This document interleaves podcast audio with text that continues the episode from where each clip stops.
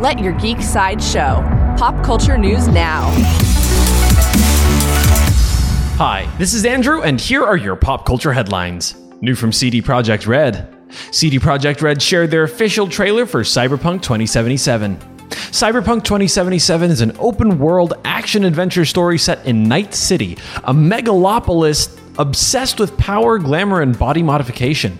You'll play as V, a mercenary outlaw, going after a one-of-a-kind implant that is the key to immortality when Cyberpunk twenty seventy-seven launches on November nineteenth. Also from C D Projekt Red, Netflix, C D Projekt Red, and Studio Trigger announced Cyberpunk twenty seventy-seven Edgerunners. Cyberpunk twenty seventy-seven Edgerunners tells a standalone ten-episode story about a street kid trying to survive in a technology and body modification-obsessed city of the future. Having everything to lose, he chooses to stay alive by becoming an edgerunner, a mercenary outlaw also known as a cyberpunk.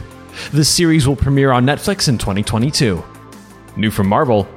Marvel had a live stream to share lots of new footage from their game, Marvel's Avengers. They released new gameplay, lots of new trailers, including a story trailer revealing how Miz Marvel will have to fight against the villain MODOK.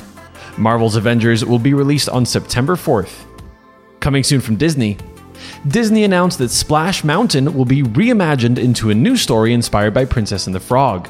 They said, "We pick up this story after the final kiss and join Princess Tiana and Louis on a musical adventure featuring some of the powerful music from the film as they prepare for their first ever Mardi Gras performance." There is no further news about Disneyland or Disney World at this time. This has been your Pop Culture Headlines, presented by Sideshow, where pop culture is our culture. If you'd like to see the official trailer for Cyberpunk twenty seventy-seven, the announcement for Cyberpunk Edgerunners, or any footage from Marvel's Avengers, go to geek side show dot com. Thanks for listening, and don't forget to let your geek side show.